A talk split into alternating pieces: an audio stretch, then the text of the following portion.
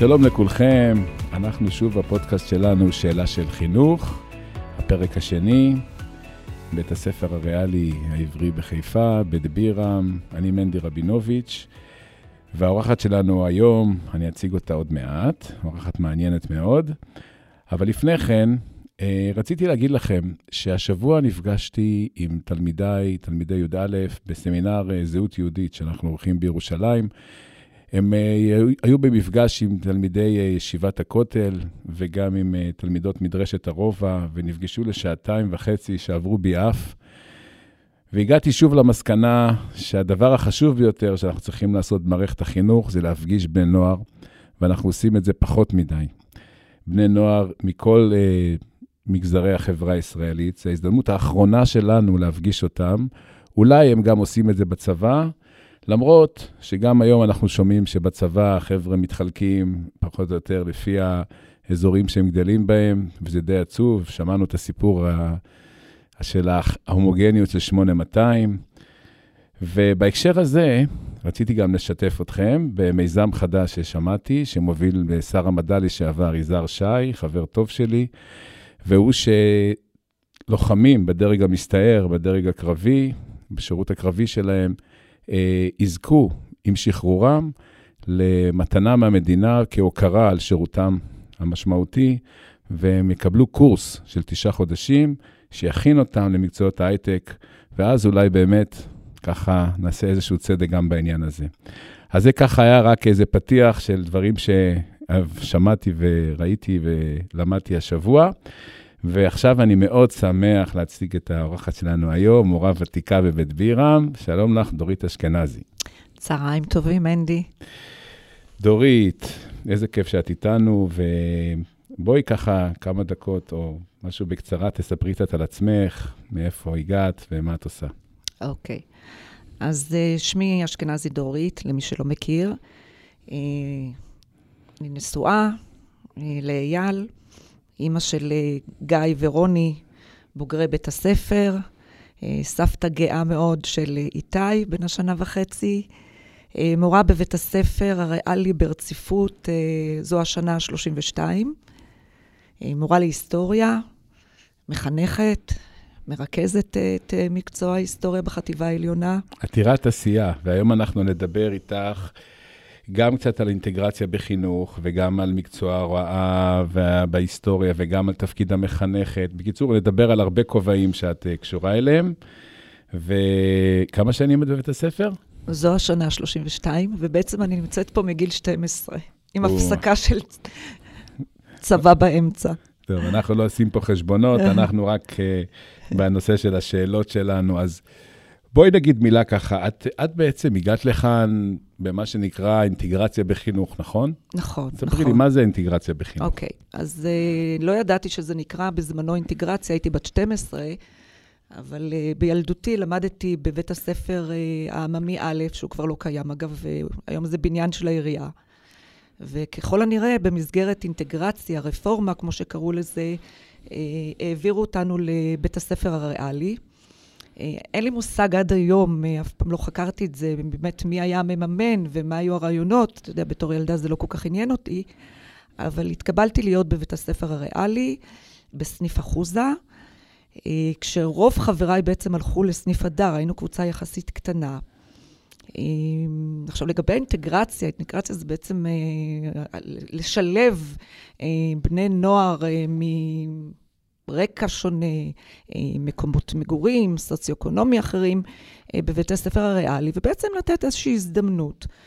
אני יכולה לומר שהמעבר הזה, במיוחד המעבר שלי לסניף אחוזה דאז, היה לא פשוט.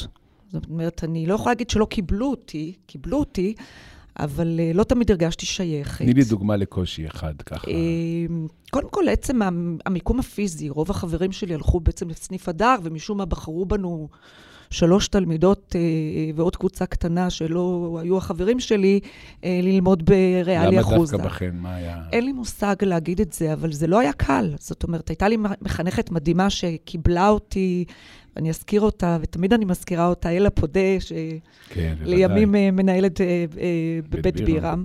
והיא באמת עשתה את הכל שנרגיש טוב, אבל אני חייבת לומר שקיבלו אותי, אבל לא הרגשתי שייכת.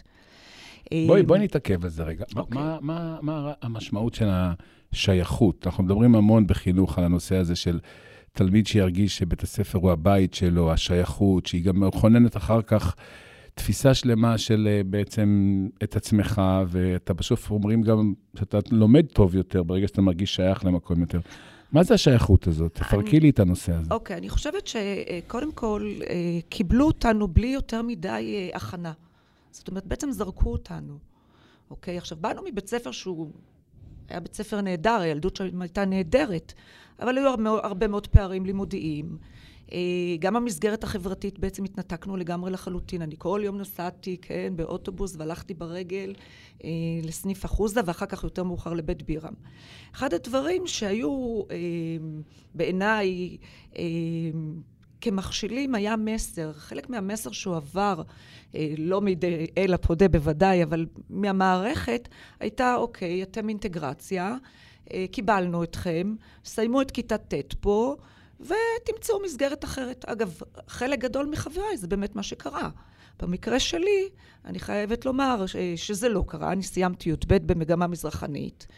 אה, אז את יודעת, יכול להיות שבאמת חלק מהמבקרים יגידו, הנה, עובדה, אלה שלא סיימו, לא שרדו, אז מראש לא תכננו שהם יסיימו. מצד שני, יגידו אחרים, הנה, עובדה, זה שאת, זה שאת סיימת את בית הספר, אז אולי לא כולם, אבל זה שאת ועוד חברות שלך וחברים הצליחו לסיים את בית הספר, אה, זה עשה משהו. את מרגישה שזה שלמדת בריאלי שינה לך את החיים? עשה לך, היית הולכת למקום אחר אם לא היית פה? אה, אני לא יודעת לומר לך את זה בוודאות, כי אני באמת נמצאת בבית הספר הריאלי מגיל 12 עד 18, ואחר כך חזרתי שוב בגיל 25, אז אני לא יכולה להגיד שהייתי במקומות אחרים, אה, כי זה באמת הבית שלי, אבל אני כן יכולה לומר שבמפורש לא הרגשתי בבית כשהייתי תלמידה. התחלתי להרגיש בבית כשהגעתי לעבוד אה, בבית הספר כמורה. תהליך מאוד מעניין. בעצם, את לא הרגשת בבית כי את היית תלמידה עד הסוף, אז באת להשלים בעצם ולסדר את העניין, ועכשיו אני בעצם סגרתי לבית. מעגל, כי זה לא היה רק להגיע ללמד, זה היה בעצם גם לעשות הרבה דברים שלא אהבתי שעשו כשאני הייתי תלמידה. אז עשית גם שוק של תיקון, באת לעשות אה, תיקון. לעצמי כן, וגם אני חושבת אה, לתלמידים שאולי מרגישים שהם לא חלק מ... או מגיעים בשלב זה לבית הספר, בהחלט כן. תגידי, לפעמים את רואה בכיתת חינוך שלך איזה דורית קטנה שהגיעה אה, ככה מבוהלת לסניף אחוזה שם. את רואה משהו שמזכיר לך אותך כילדה? בוודאי, אני לא רואה את זה רק בכיתת החינוך שלי, אני רואה את זה בכל הכיתות שאני נכנסת אליהן. תמיד יש איזו דורית קטנה. ברור לחלוטין, אני רואה את זה בכל שנה וכמעט בכל כיתה. אה, ובאמת, אה, היום, היום המצב שונה, כי אנחנו באמת הרבה יותר אה, יודעים איך קודם כל להתמודד עם, ה, עם, עם הילד עצמו, עם הרגש שלו, עם הצורך שלו, ואחר כך אנחנו מתייחסים גם לנושא הלימודי. זאת אומרת, אני לא חושבת שמצב כזה יכול היה לקרות היום. רואים את הילד לפני התלמיד. חד משמעית. ותגידי לי, אם דורית הגדולה היום הייתה יכולה להגיד משהו לדורית הקטנה שם, אי שם, בשנות ה-70, מה היית אומרת לה? תאמיני בעצמך, תראי שאת מסוגלת. אגב, היו, לאורך כל השנים, כשהייתי בחטיבה ואחר כך בתיכון, המסר היה, את כנראה אולי לא מתאימה לנו. אז בעצם זו הייתה סגירת מעגל, גם אני מתאימה כנראה ועוד איך, והגעתי לאן שהגעתי. ואולי זה החוסן שלך. ואני מאוד גאה במה שעשיתי. שאמרו לך שאת לא מתאימה, או העבירו לך מסר עקיף כזה שאת לא מתאימה, וזה גרם לך להוכיח שאת מתאימה, וזה מה שהוציא ממך את האנרגיה ואת החוסן להתמודד עם זה ולסיים את בית הספר. אני בטוחה. אני בטוחה שזה עשה אותי גם מה שאני היום בנושא של אה, החינוך ובעבודה שלי היומיומית. כן, אבל עצוב לי לשמוע שחווית ככה את המסר, אבל אני גם שמח לשמוע שהיום את חווה, ואנחנו באמת חווים פה תלמידים מגוונים, פסיפס אנושי שיש לנו כאן בריאלי, שצריכים יותר להכיר אותו, אנשים שלא נמצאים כאן, ואנחנו באמת אה, אוהבים לתת לכולם את ההזדמנות ולהצליח ולעשות, להגשים את עצמם.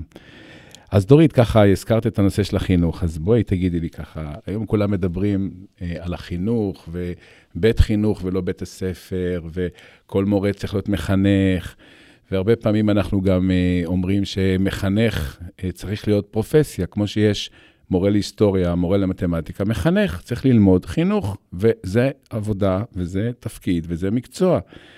אז מבחינתך כמחנכת, מה, תנסי למצות לי ככה, מה הדבר הכי חשוב שצריך להיות למחנך במערכת החינוך? אני אגיד אה, את זה אחרת, אני אגדיר את זה אחרת. מה חשוב לתת לילד? אוקיי. יותר מאשר כמחנך, מעולה. כי... אה, ותוך כדי זה ייכנס התפקיד גם של המחנך.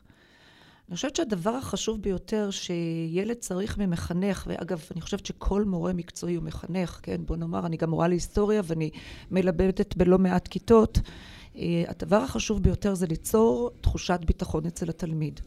זאת אומרת, איזושהי מעטפת של ביטחון, וכשאני אומרת מעטפת של ביטחון, זה לא בהכרח אה, להסכים לדבריו, או לגונן עליו, או לעשות עבורו את העבודה, להפך. להקנות לו הבנה, אה, ללמד אותו, אה, ואתה יודע, אנחנו מלמדים אה, פה בבית בירם את הנוער מגיל 16 עד גיל 18. בגיל הזה הכל שחור לבן, אנחנו כולנו היינו בזה, וללמד שבין השחור ללבן יש הרבה מאוד אפור. ואת האפור הזה הוא צריך לראות. גוונים של אפור. גוונים של אפור. וצריך לדעת להתמודד עם כישלונות, וצריך לדעת להתמודד עם קשיים, ולהיות קשובים. עכשיו... את יודעת, הזכרת לי שהרבה פעמים אנחנו מדברים על זה שהחבר'ה לא מתאמנים פה בלהיכשל. הרבה מהם, נכון. כל הדרך אל האושר, הם, הם מצליחים בהכל. פעם ראשונה, אגב, שהם נכשלים, אני רואה אותם בוכים אחרי טסט, או שהם לא התקבלו ליחידה שהם אמת, רצו בצה"ל. אמת. ואני חושב אולי שאנחנו צריכים לאמן אותם יותר בלקום מכישלונות, זה חוסן אמיתי. לחלוטין, לחלוטין אני מסכימה איתך.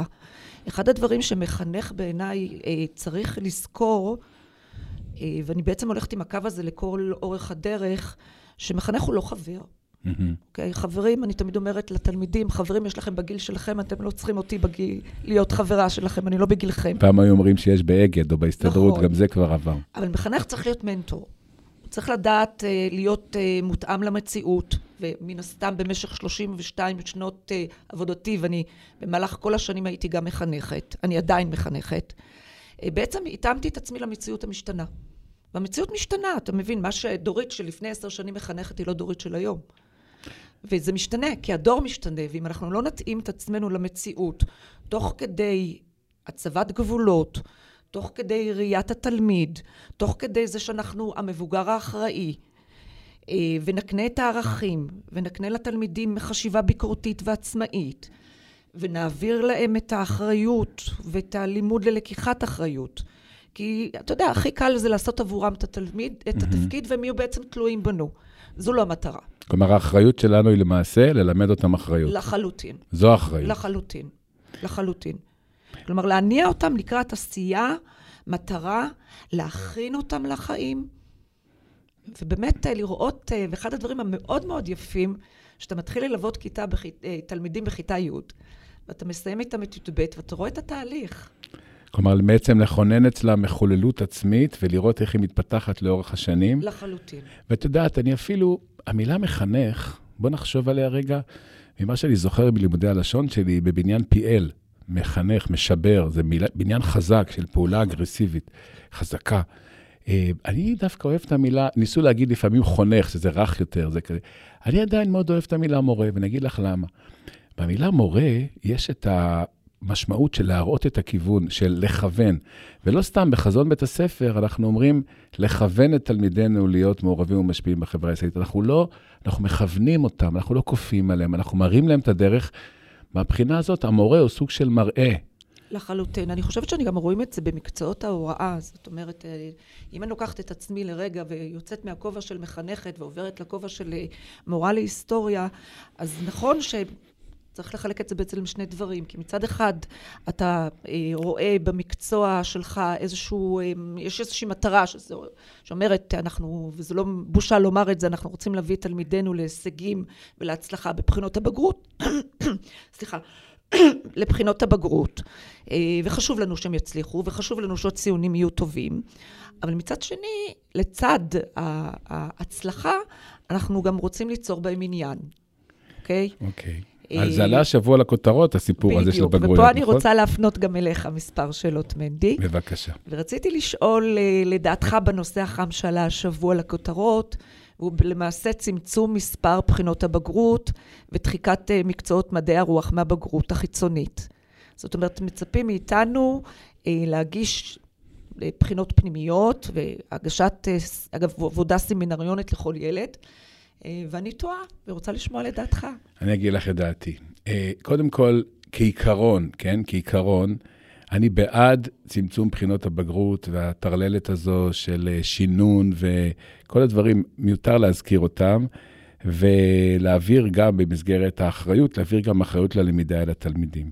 אבל, ויש פה כמה אבלים גדולים, אני חושב שדבר כזה אי אפשר לעשות בלי המורים, ובוודאי בלי ארגון המורים והארגון היציג. השיתוף שלהם הוא קריטי ודרמטי, רק בשיתוף המורים אנחנו נצליח לעשות את זה. דבר שני, אני באמת חרד וחושש שתלמידים, ברגע שלא תהיה בגרות, יעצרו את הלמידה באזורים האלה, וגם ככה אנחנו רואים שהם פחות ופחות יוצאים ונרשמים לפקולטת מדעי הרוח, ומסיימים את תיכון עם ידע בסיסי מדי בתחומים האלה. אני חושב שבחינת בגרות היא לא המדד היחידי שיכול לוודא שהם ידעו. יש עוד דרכים לעשות את זה כדי לכוון אותם ללמידה. אני חושב שכאן המהלך הוא בכיוון נכון, אבל הוא חייב להיות הרבה יותר הדרגתי וחייב להיות משהו אחד לפני. הכשרת המורים. אני חושב שאם אנחנו נלך אל רפורמות צבעוניות וככה אטרקטיביות, ומאוד פופולריות כאלו, של אין בגרויות, קדימה, עוברים לבחינות ופנימיות ואגודות סמינריוניות.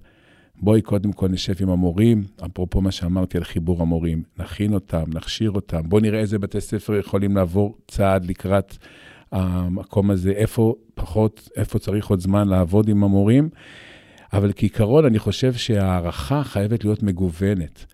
גם צריך לעשות בחינה, כי בסוף בחינות זה דבר, זה לא מילה גסה. וגם צריך לעשות עבודות עצמאיות, וגם פרזנטציות בעברית, ולפעמים גם באנגלית, וגם ללמוד לכתוב עבודה.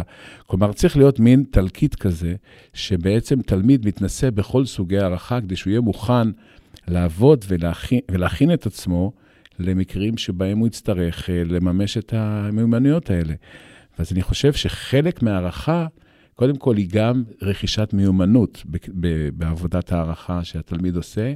היא צריכה להיות גם עצמית, תלמידים יכולים גם להעריך את עצמם לא מעט, והיא גם צריכה להיות משותפת. הערכה שבה המורה והתלמיד משוחחים אחד עם השני.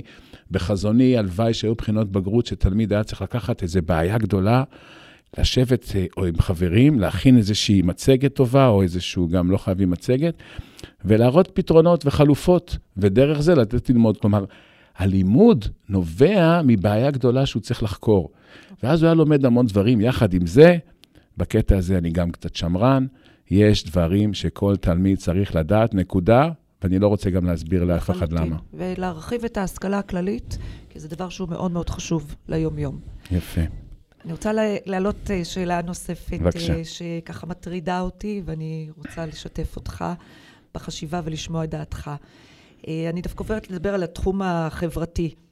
אה, החשיפה של הנוער שלנו היום לפלטפורמת המדיה החברתית אה, מלמדת ש-45% מהם אומרים שהתמונות שמעלים ברשתות החברתיות גורמות להם להרגיש שאחרים יותר מוצלחים מהם.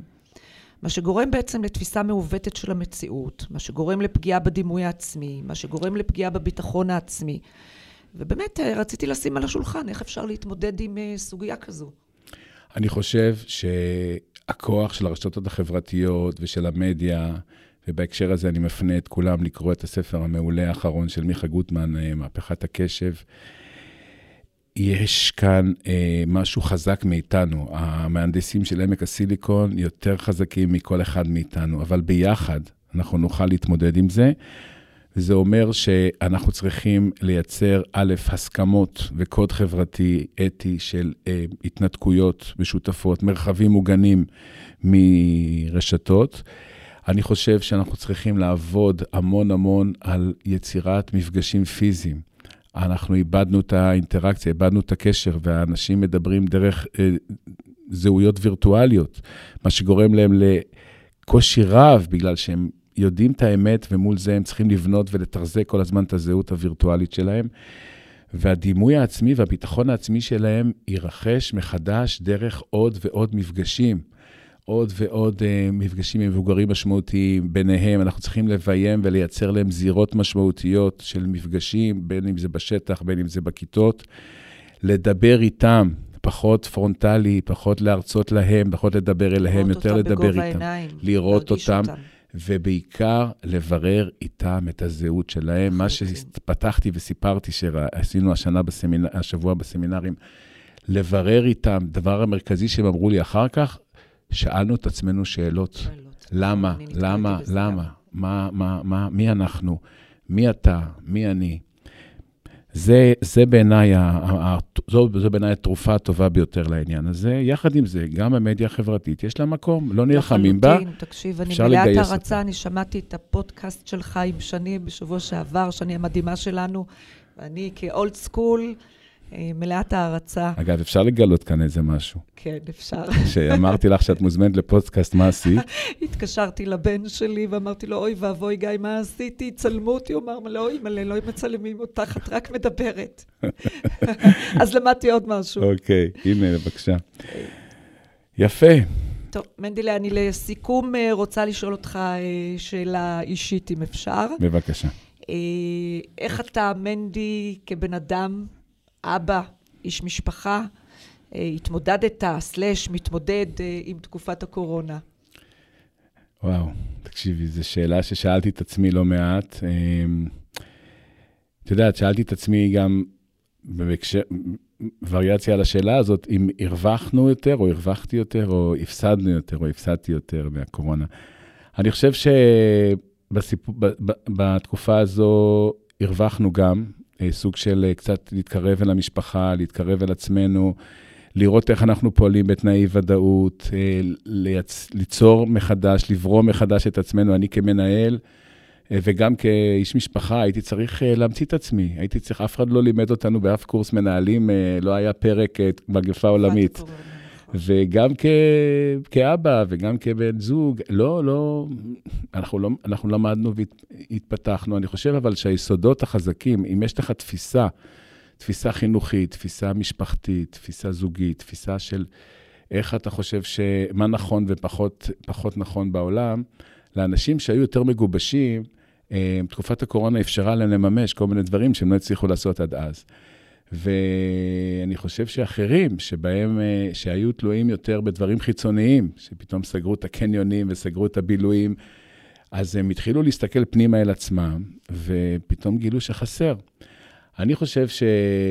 אני חושב שאני הצלחתי בתקופת הקורונה להתבונן פנימה, אה, גם אל התפקיד הניהולי שלי, מה נדרש ממני כמנהל, מה נדרש ממני כבן אדם. ומול חברים שעברו את זה אה, קשה, ולחפש איפה אני יכול אה, להיטיב. וזה מה ש... אני חושב שמה שגיליתי זה שהכוחות שלנו, אה, הפנימיים, חזקים יותר ממה שאנחנו חושבים. אנחנו בעצם מסתגלים למצבים מהר. נכון, ההסתגלות היא דבר שבין היתר, האתגר הגדול ביותר, שהבדיל אולי בין אנשים, זה קצב היכולת ההסתגלות שלך. אגב, זה לא אני אמרתי, זה כבר דרווין אמר מזמן, שאנחנו, האדם המסתגל הוא האדם, ה-the survival of the fittest. לקחו את זה למקומות קצת פחות uh, טובים מבחינה כלכלית, אבל עדיין, אנשים שיודעים להסתגל מהר יותר אה, למציאות משתנה, ואני חושב, אגב, אפרופו חינוך, שאחד הדברים שאנחנו צריכים לעשות, נכון, ללמד את התלמידים. זה שיעור גדול בחינוך. זה נכון, ללמד את התלמידים שלנו היום. אה, בעיקר הם צריכים ללמוד ללמוד, והם צריכים ללמוד איך להתרגל למציאות משתנה שהיא מואצת ומשתנה עידן ההאצות, מה שתומאס פרידמן אה, קורא לו. אז זה, זה העידן, ואנחנו צריכים לדעת להתרגל לדברים חדשים, ומי שלא יתאמן בזה, יהיה לו קשה יותר. ואולי המגפה הזאת נתנה לנו איזושהי התנסות לקראת העתיד. אז אה, דורית, תודה רבה. תודה רבה לי עוד להמשיך לדבר איתך, אבל uh, לא נטיש את המאזינים. בוא נצא לקפה, נמשיך שם. דיברנו פה על כמה נושאים, שמנו שאלות, שמנו את התשובות שלנו, אבל זו באמת. שאלות שפתוחות לכולם. חומר לחשיבה.